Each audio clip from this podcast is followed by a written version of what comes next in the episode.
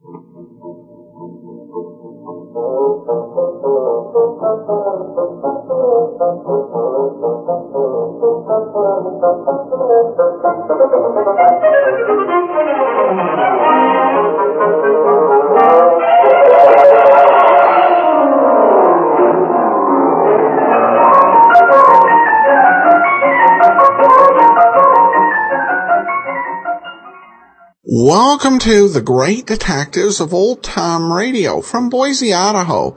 This is your host, Adam Graham. If you have a comment, email it to me. Box13 at greatdetectives.net. Follow us on Twitter at Radio Detectives and become one of our friends on Facebook, facebook.com slash Radio Detectives. Uh, today's episode is brought to you by the financial support of our listeners. Thanks so much for your support. I especially want to thank John uh, for his donation. We'll send along access to our premium site, which we do with all donations of $7 or more. Um, and I also want to wish everyone in the United States a happy Independence Day. Um, I'll be celebrating that as well as uh, my uh, 11th uh, wedding anniversary today. So I hope everyone's just having a great day. Well, I've got, this is going to be one of our, the longer opening introductions we've done in a while, so I hope you will uh, bear with us. Uh, we have quite a bit to introduce. Today's episode kind of serves as a uh, epilogue on the uh, Sherlock Holmes series we've been doing for about the last uh, four years. Um, it is an adaptation of the Lost Special. Uh, and uh, the uh, Lost Special was a story that Sir Arthur Conan Doyle wrote uh, in 1898, in between uh, the uh, Final Problem and uh, the and the Empty House being published. However, the story has some definite hints of Sherlock Holmes in it. particularly one of the letters to the editor, some that was read, there were some hints that uh, it came from Holmes and was not too far off uh, from the truth. Um, in addition to this, uh, the Old Court Radio Theater uh, produced its own uh, take on the Lost Special, in which it was a just uh, turned into a Sherlock Holmes story. Uh, you can uh, take a look, listen to the Old Court Radio Theater adaptations uh, either by searching for the Sherlock Holmes Society podcast or going to sherlock-holmes.org.uk. Um, in addition to that, for the genuine uh, Sherlock Holmes uh, feel, uh, this episode actually stars an actor who played uh, Sherlock Holmes, uh, Mr. Ben Wright. Uh, this was from February uh, 20 uh, February of 1949. So it was before uh, Wright had uh, taken on the role for Sherlock Holmes from 49 to 54 ABC, but after he'd at least stood in for one episode for Tom Conway in the 46-47 season. Uh, the episode aired February the 12th of 1949. Uh, in a, uh, the program is an episode of Escape. Escape uh, was one of the great anthologies at CBS. It wasn't as great as uh, as Suspense, and uh, it repeated quite a few stories. A shipment of uh, Mute Fate was perhaps its most famous. They did that one uh, four times, but there were several uh, stories that they produced multiple times. The program didn't quite have the same uh, budget as Suspense. Uh, so it tended not to feature as many of the big name stars in the day, particularly when Suspense got uh, started off. It would have uh, uh, just very big name actors like um, Edward G. Robinson come through. They tended to have more up and coming uh, actors. Uh, so in some cases, Escape would have a, a, show like their second episode, Operation Fleur de Lis, which we played over on the old time Dragnet show, which featured uh, Jack Webb uh, along with uh, a young Elliott Lewis and Harry Bartell. Uh, I'm kind of not knowing how much talent they were putting on, so you get to see a lot of great early performances. but uh, script for usage was common. Still, it's 240 uh, episodes that are in circulation, uh, make it a favorite for fans. Escape uh, tended to fe- uh, feature high adventure. Uh, you would turn in there and you would hear, um, you, you, would not hear many uh, detective stories, though there were a few. You would hear science fiction, horror, uh, uh thrillers. Uh, it was just a very uh, exciting, dynamic series that fans really enjoyed. And uh, we're, this is the first episode of Escape we'll bring you, but it certainly won't be a, the last. Well, I apologize for the lengthy introduction, but let's go ahead and get into today's episode from February 12th, 1949, The Lost Special. Fed up with the everyday grind, tired out by the dull routine, want to get away from it all? We offer you Escape. Escape, designed to free you from the four walls of today for a half hour of high adventure. You are speeding through the English countryside, the fast express train rocking beneath your feet. And you know that somewhere in the dark ahead of you, a band of men are plotting the destruction of the train are planning the moment of your death.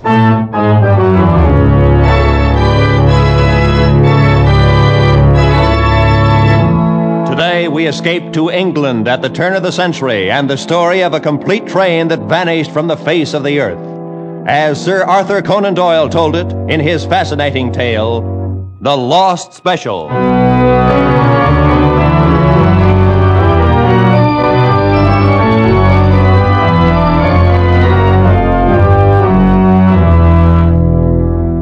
Twenty years with Scotland Yard have brought me into contact with many weird and unusual events in human affairs, but none more strange than the occurrences which began on the afternoon of June the 3rd, 1890, in the railway station at Liverpool. On no case before had I ever felt myself so helpless, groping blindly, as it were, for an unseen adversary, not being certain of the nature of the crime, not even knowing, in fact, if it were a crime.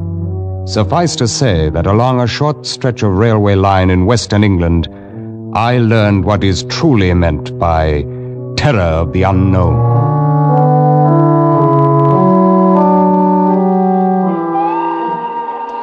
At four o'clock of the afternoon in question, having completed a rather minor investigation which had brought me to Liverpool, I was sitting in the waiting room of the railway station reading and waiting for the six o'clock train for London, entirely unaware at that moment of a rather ordinary conversation that was taking place in the office of Mr. James Bland, the station master, a few yards away. I'm very happy to know you, Mr. Carroll, and you, Mr. Gomez. And now, if I might learn the nature of your wishes? Simply this, Mr. Bland.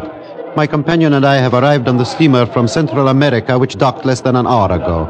It is of the utmost importance that we reach London as quickly as possible in order to arrange passage across the Channel to France. I see. Well, it's unfortunate you missed the three o'clock train, Mr. Carroll. However, there'll be a limited leaving at six that will put you in London. That is not soon enough, Mr. Bland.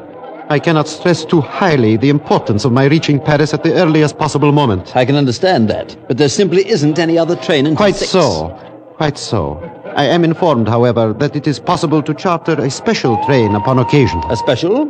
Yes, it's possible. Rather expensive, though. The cost is not important, Mr. Bland. How soon can the arrangements be made? Well, uh, uh, Mr. Hood, do we have an engine available? Yes, sir. Number 247 is on the north siding under emergency steam. Good. Very well, Mr. Carroll. It's 4.08 now. We can roll a special out of here at 4.30. The charge is 55 pounds. Gomez, you will pay Mr. Bland 55 pounds. Uh, who is on the standby crew, Mr. Hood? Let's see. Uh, John Slater is engineer, McPherson guard, Smith fireman. Call them at once. Have them carry two standard coaches behind the engine, and telegraph the station master at St. Helens to hold the local on siding there until the special goes through. Make sure the line is clear as far as Manchester. Yes, sir. I'll send for a porter to take care of your briefcase, Mr. Carroll. Seems to be rather heavy. Thank you, no. I prefer to keep it with me, if you don't mind. Certainly, whatever you wish. Now, if you leave here at 4.30, you should be in Manchester at quarter to six. The station master there will clear you on to London. and I trust you'll have a very pleasant journey.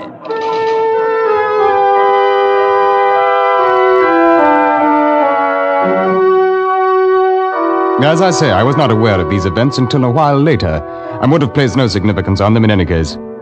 At 4.31, the special train with its two passengers and three crew members pulled out of Liverpool station and headed for Manchester.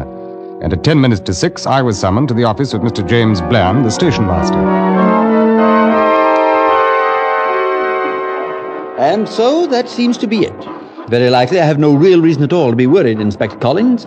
But since I saw you below there in the station, I thought it wise to call you in on it. Well, I'm happy to be of any help, Mr. Bland. Uh, as, as I understand it, your special train is running behind schedule, is that it? Incredibly behind schedule. It's nearly half an hour overdue at Manchester right now. We've wired them to check and report back. Well, it isn't exactly unheard of for a train to run slow, Mr. Bland. It is, unless there's some reason, and I can't think of one in this case.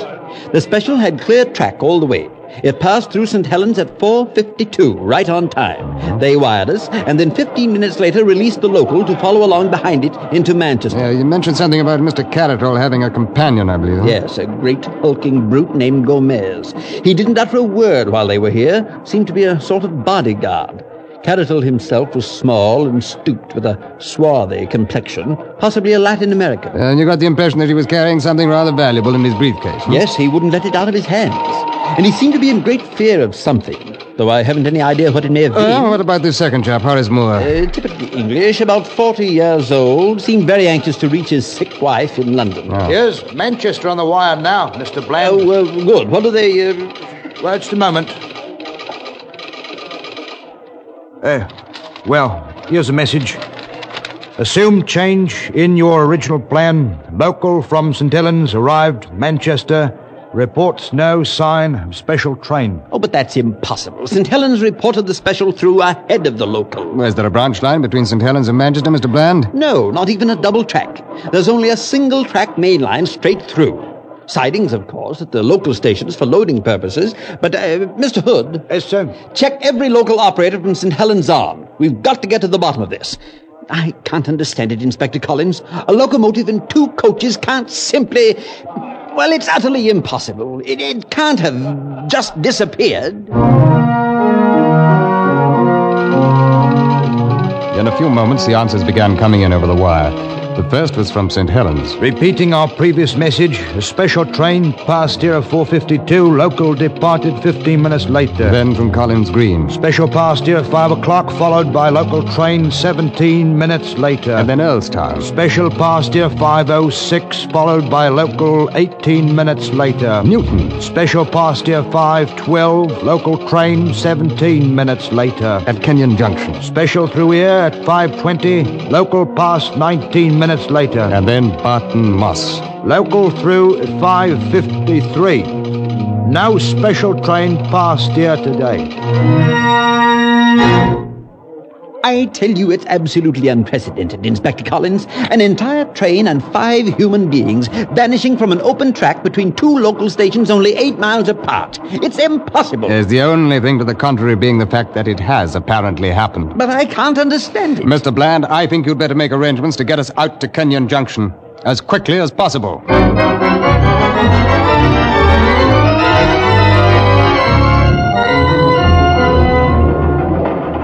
Within ten minutes, we were in a coach behind a goods engine moving at full throttle on the main line east out of Liverpool. Since the missing special had been reported safely through Kenyon Junction, there was no need for concern with the country this side of that station. While the coach rattled and banged along the miles, we spent the time poring over a large scale map of that eight mile stretch between the junction and Barton Moss. As you can see for yourself on the map, Inspector Collins, it's rather open country through there. Yeah. Low rolling hills mostly, with quite a lot of coal mining and one steel mill. Uh-huh. No towns or villages near the railway line. Yeah, so I see, Mr. Bland. What about these spur tracks that join the main line? There must be a dozen or more of them. Fourteen to be exact. Isn't it possible the special could have been switched onto one of those spurs? Well, yes and no. Eight of them can be eliminated immediately. Besides being narrow gauge tracks, they're also much too flimsy to bear the weight of a standard locomotive. Furthermore, they end at loading bins adjacent to the main line. They're, they're not actually connected to it. I see. Well, that still leaves six. Are they all standard gauge? Yes, but three of those six can be eliminated too, since they've been abandoned for years. The mines they were built for are no longer operated. The Red Gauntlet, Despond, and Heartsease collieries. Yes, but abandoned or not, if the tracks are still there, couldn't they be used? No, to- no, they could not. When service to the three mines was discontinued years ago, the switches, along with several hundred yards of track adjacent to the main line, were removed to prevent accidents. And that settles that. But we still have three lines left. Yes, and all in operation. They serve the Big Ben and Perseverance collieries and the Carnstock Ironworks. Good. Then there's the probable area of our investigation. Probable. Inspector, I fail to see anything probable about a train scheduled for Manchester turning up in a dead end siding. Well, for many years now, Mr. Bland, I've been approaching problems of this sort with a certain theory of logic. Once both the obvious and the impossible are eliminated, and we seem to agree on those, then the solution must lie in the realm of the improbable, no matter how fantastic it may at first seem. I can't believe it. Why wouldn't the train crew report in? What about Mr. Carroll's anxiety to get to London? Why wouldn't Hey, he wait, have wait. We're slowing down, aren't we? That's right, sir. We're pulling into Kenyon Junction. Mm-hmm. This is the last station to report seeing the lost Special. Very well, gentlemen. This is where we start to work.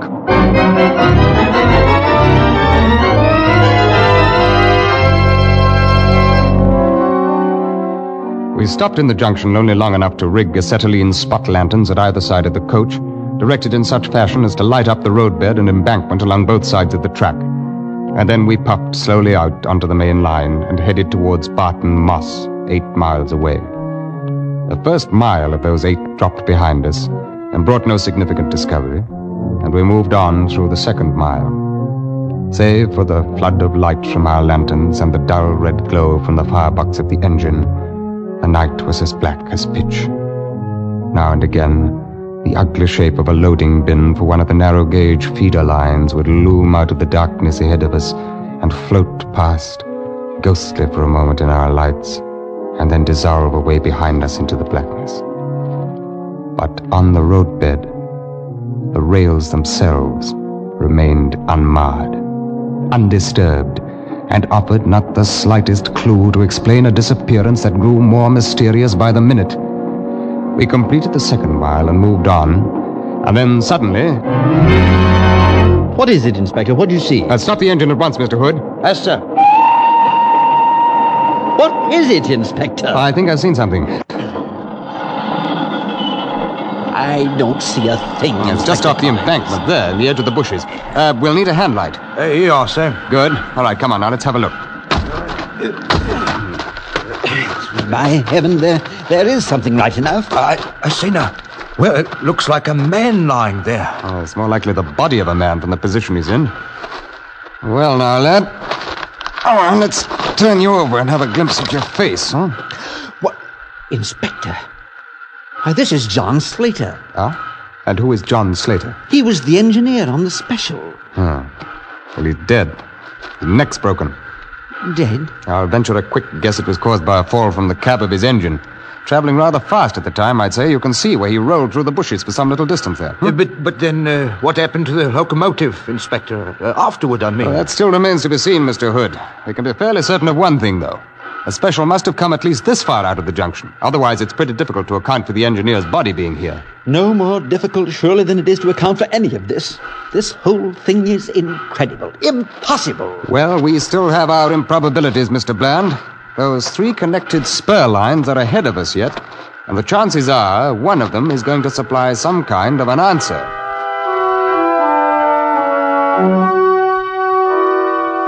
By midnight, I'd completed a thorough check of the three lines. The first one, to the Big Ben colliery, ran a mile and a half back into the hills and ended against the face of a huge pile of coal.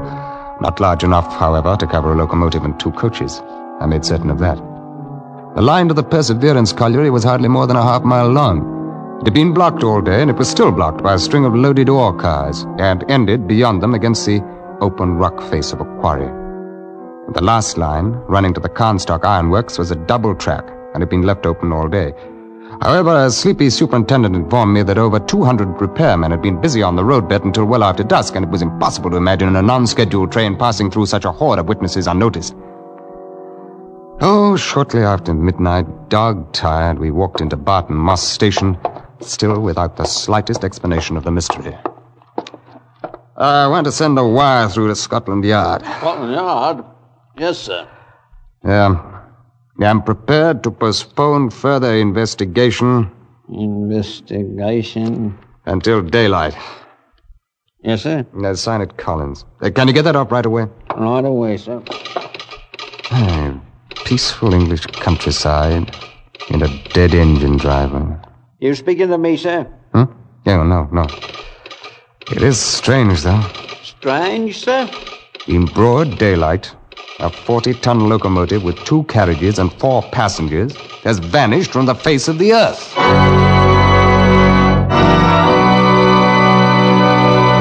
In just a moment, we will return to Escape. But first, 10 great shows come to you every Sunday night on CBS, and right and bright in the middle is America's number one comedy, The Jack Benny Show. Tomorrow night, Jack will take his place on CBS All Star Night with a cast that's made The Jack Benny Show a welcome visitor in millions of American homes. Yes, Jack Benny, Amos and Andy, Helen Hayes, Eve Arden, and all the other great stars come to you over most of these same stations in CBS's 10 great shows on Sunday nights. And now, with our star, Ben Wright, we return to the second act of Escape and The Lost Special.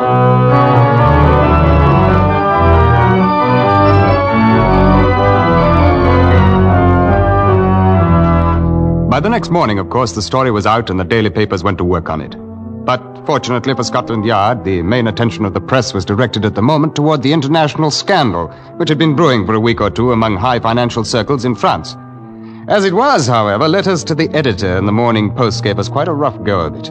Oh, with all manner of crackpot Seems suggestions. difficult to believe that the worthy operators of Scotland Yard have overlooked the one obvious explanation as to the whereabouts of the missing train.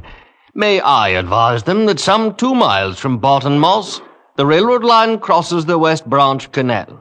Unquestionably, the special leapt from the bridge and lies now in the muddy This water. whole affair is obviously the work of some subversive organization. And until the culprits are brought in to face their just deserts, no man, woman, or child in England can be considered safe. Now, my advice we are in the matter witnessing the fulfillment of ancient prophecies. The forces of evil grow bolder and begin now to invade the earth openly. There is no doubt but what that strange man Caratal was really the devil in disguise, and it is high Our first action this morning is to gaze quickly across the city toward Westminster Abbey. Considering the recently demonstrated inefficiency of Scotland Yard and the Manchester Liverpool railway affair, it's quite possible the Abbey may be spirited away some night soon. A week passed, and then two weeks. We scoured the whole western countryside, following up every lead, tracking down each rumor, and we got nowhere. Three weeks, four, and then the press began to ignore the matter. Two months went by. Nothing new. Three months, and the activity of Scotland Yard in the matter had come to a standstill. The reason was simple enough. We had no idea what else to do. So the records were finally taken from the active file and marked case still open and unsolved.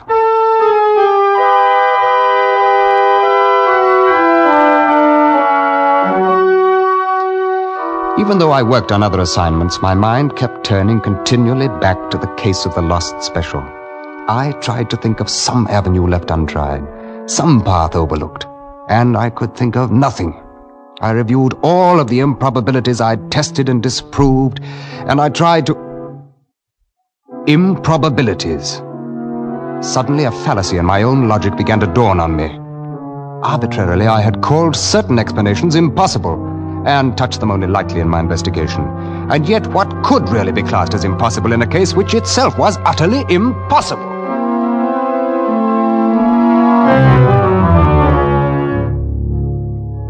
Down to Barton Moss again, and then ten days of painstaking work. At the end of those ten days, I was certain that I'd found at least the essentials of the answer, and I was equally certain that I could never prove it. I could see only one bare chance, a desperate chance against long odds. I laid my plan before the chief inspector, and then Scotland Yard went into action. London Times, 21st November 1890. Rumours are circulating that a man named Dalton, arriving in Liverpool on the steamer Vistula tomorrow, may hold the key to the long standing Manchester Railway mystery. According to reliable sources, Mr. Dalton possesses recently discovered copies of the documents which were carried in the briefcase of the ill fated Mr. Caratal. It is further stated that Scotland Yard is arranging to meet Mr. Dalton at the Liverpool pier and rush him forthwith to London. The next afternoon, accompanied by Mr. Dalton, I walked into the office of Mr. James Bland, station master at Liverpool, and chartered a special train for London. We shall have the train ready for you to leave in ten minutes, Inspector Collins. Uh, good. I'm most anxious to get Mr. Dalton and his briefcase to London as quickly as possible. Yes, I saw the squib in yesterday's paper, and I was afraid then you'd be wanting a special train arranged. I'm still worried about it, as a matter of fact. Oh, I hardly think there's any need to be. You've run a good many specials up to Manchester since that affair six months ago, and you've uh, never lost another one, now have you? No, but I'll confess I've shaken in my boots every time I've watched one of them pull out of here. I say now, you're going to have me jumping at my own shadow. Oh, don't worry, Mr. Dalton. I'll have you in London before you know it, and none the worse for the trip. Nevertheless, Inspector, you'll have to admit the situation today is very much like the one six months ago. Oh, yes, in some ways. The mysterious stranger arriving by steamer from South America and in urgent haste to reach London. The carefully watched briefcase, which, according to rumor, contains the very same sort of material Mr. Carroll was carrying. But there is one difference. Mr. Dalton is being accompanied by an agent from Scotland Yard. Yes, but Mr. Carroll also had a guard, that chap Gomez. And both of them disappeared. Oh, come now. Surely you don't think that anything so fantastic could possibly. Oh, no, he's right, Mr. Dalton. It did happen once, and a number of the elements are similar. Well, Mr. Bland, I'll, I'll wire you as soon as we reach Manchester. Hardly necessary, Inspector. I, uh, I think I shall go along with you. What good? But if you're looking forward to excitement, I can't promise it. No, it will probably be a very ordinary trip. But if I stayed here, I'd be a nervous wreck by the time you reached Manchester. Well, then come along by all means. Mr. Dalton and I will enjoy your company. Your train has just pulled up the platform, gentlemen. Good. Well, gentlemen, we, uh, we can't keep the fates waiting, huh? Let's get aboard.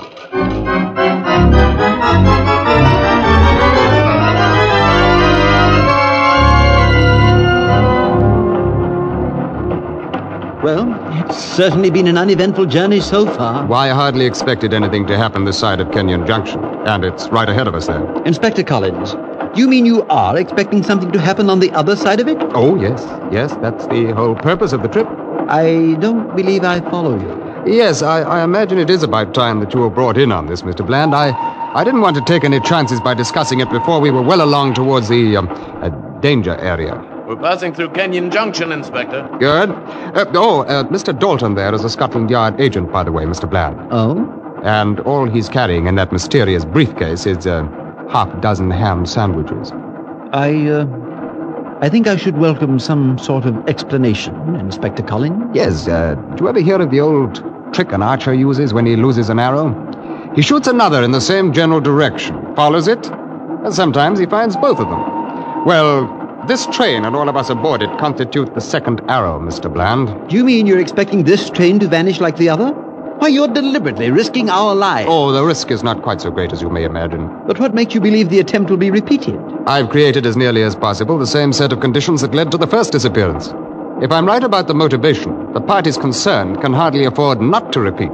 What motivation? I fail to see one. Well, it requires a bit of assuming, Mr. Bland, but the assumptions seem to fit the facts as well as the method used. Mm-hmm. Uh, let's take some of those facts. Mr. Caratal was in a frantic hurry to reach Paris. His briefcase apparently contained something of great value.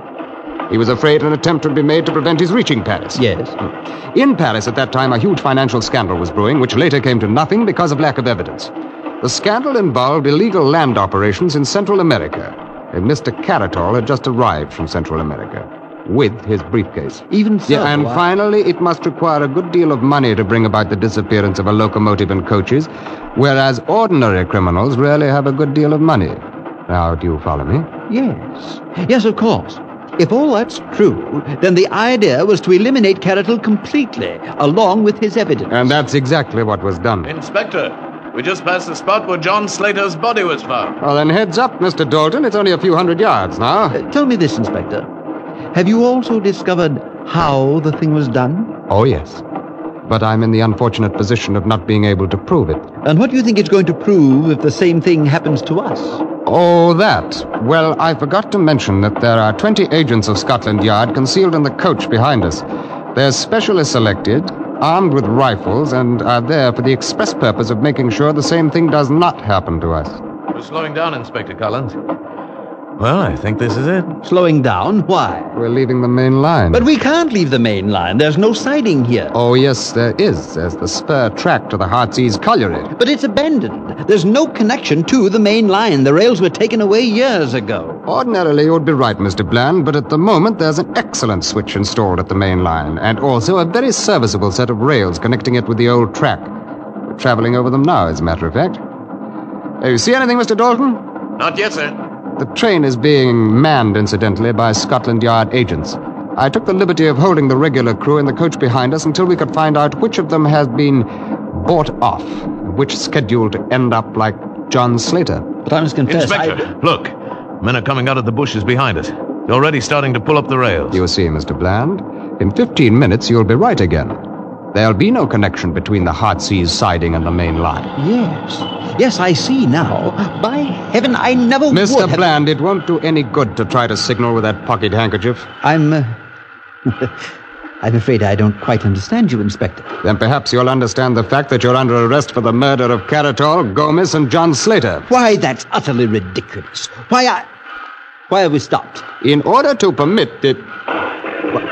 Ah, there's your answer. I think that 20 agents of Scotland Yard should prove more than a match for your assistance. Your guesses are nothing less than preposterous, Inspector. What could I or anyone else gain by merely switching a train onto an abandoned siding? The other special, if you recall, disappeared. Ah, yes, yes, so it did. And straight ahead of us, a mile and a half, if you recall, Mr. Bland, this spur ends at the Heartsease mine shaft, one of the largest inclined shafts in this part of the country. According to the records, it used to be 900 feet deep. But upon investigating it last week, I found it closed off by a tremendous cave in at 400 feet. Now tell me, Mr. Bland, was the cave in caused by the explosion of the locomotive's boiler when it struck the bottom? Or did you dynamite the shaft after the train went into it? You've no proof of any of this and no evidence whatsoever against me. Your train crew in the coach behind us have all signed statements. And I think we'll get a good deal more evidence from the men who are being rounded up out there now. I. I have nothing further to say. Uh, there's nothing you can say, Mr. Bland.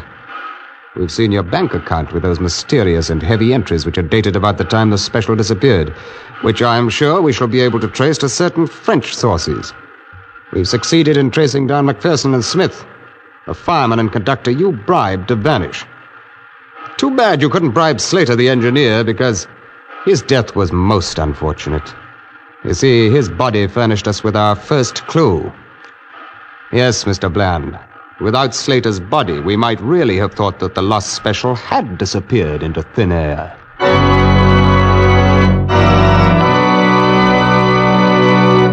Escape is produced and directed by Norman Macdonnell. Today we have presented The Lost Special by Conan Doyle, adapted for radio by Les Crutchfield, with editorial supervision by John Dunkel. Starred as Inspector Collins was Ben Wright, and the featured players were Parley Baer, John Dehner, Edgar Barrier, Larry Dobkin, and Paul Frees. The special music was arranged and played by Ivan Ditmars. Next week, You're aboard the Orient Express, rushing through the European night bound for Constantinople. And in your compartment with you, a gun pointed at your head, a small, mysterious foreigner is about to take your life.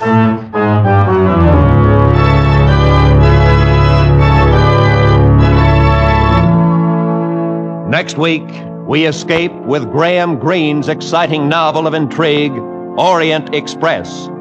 Goodbye, then, until this same time next week, when CBS again offers you Escape.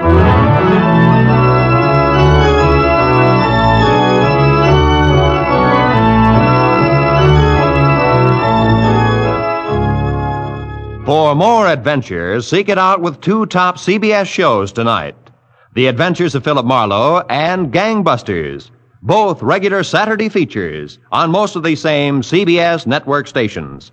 Be sure to hear them tonight. Now, stay tuned for five minutes of the latest news to be followed by the Let's Pretend program over most of these same CBS stations.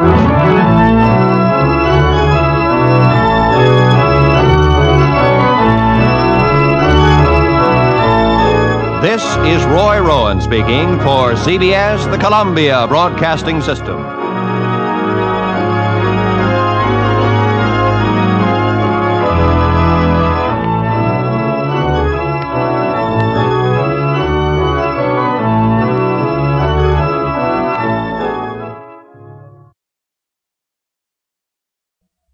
Welcome back. Um, every uh, uh, adaptation I've heard of this story has been a little bit different. Uh, the old Quartz uh, story was perhaps a little bit more uh, cynical and uh, jaded. Certainly, um, probably not what Doyle had in mind.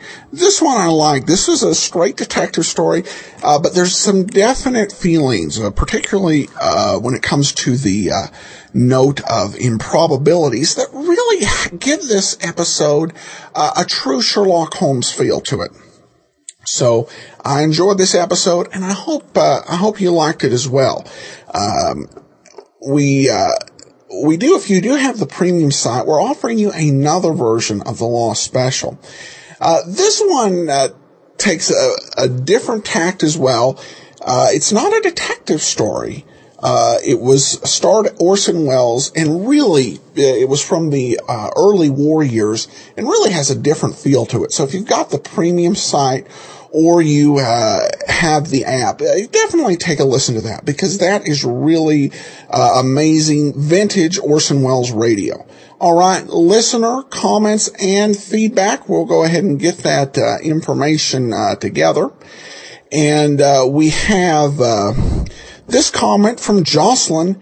Hey, uh, there, Adam. Thank you. I love, love this episode. This was regarding episode 978, The Final Problem. Mr. Welles was truly spellbinding as always. And, uh, I'm glad you enjoyed that, uh, episode. Um, and as I've recorded this, we still have not yet posted, um, the empty house. Uh, so we'll probably still have some Holmes uh, feedback uh, yet to come. And uh, let let me see here if we have any additional uh, feedback on Holmes. Oh, we have one somewhat lengthy thought from Tony, who says, "Hi, Adam. A few words on the Gielgud Richardson Sherlock Holmes series, if I may. First off, I'm so glad you've been playing them." While I have some issues with the tone of the program, Holmes' personality in them is far too engaging. Both players are marvelous actors, so it's a treat listening to them. Also, as a boy, I had their version of The Final Problem and Scandal of Bohemia on cassette tapes. They would often play on repeat as would my other OTR recordings. Listening to it again brings back a lot of memories. The final problem was a particular favorite of mine because of the use of Orson Welles, one of my favorite actors on and off the radio. He was himself no stranger to the world of Holmes, having played him on the Mercury uh, radio theater uh, uh, uh program in uh, the immortal uh, Sherlock Holmes. His inclusion in the Gielgud Richardson production was due to his association with Harry Alan Towers, uh, the producer of the Lives of Harry Lime and, and the Black Museum. And uh, that, that's definitely true. Uh, you can go back and listen to the Welles uh, story. It's uh, over at archives.greatdetectives.net. Um, I believe it was episode uh, 34 uh, way back then. And he, he definitely did a good job as Holmes. He was a, quite a bit younger. I, I tend to prefer Welles's uh, younger uh, material. There was, I think, something a lot more uh, dynamic about it, and almost uh, unpredictable, and maybe a little bit more joy than uh, in the later days. But I digress. There's more to his letter. Uh, by the way, I really enjoyed your little bonus of the story of Dr. Joseph Bell some weeks back. I found it amusing, especially since Conan Doyle was portrayed as an Englishman. He wasn't, and Bell's request that the character of the detective not be Scottish. Holmes is a Scottish name. On a similar uh, note, uh, Conan Doyle named his creation after a cricket player called Sherlock, which was actually his last name. It actually means barber or shearlock, as in to cut hair. I thought that was a funny little factoid. Thanks again. Like so many others, I love the hard work you put into your podcast. Well, thanks for adding the clarification. And apparently sometimes on Strange as it seems, the facts seem so strange because they aren't really facts. Um, I love the uh, clarification and additional information, though. I, I think some of the uh, uh, facts was to color the. Um, uh, just to add some color to the story.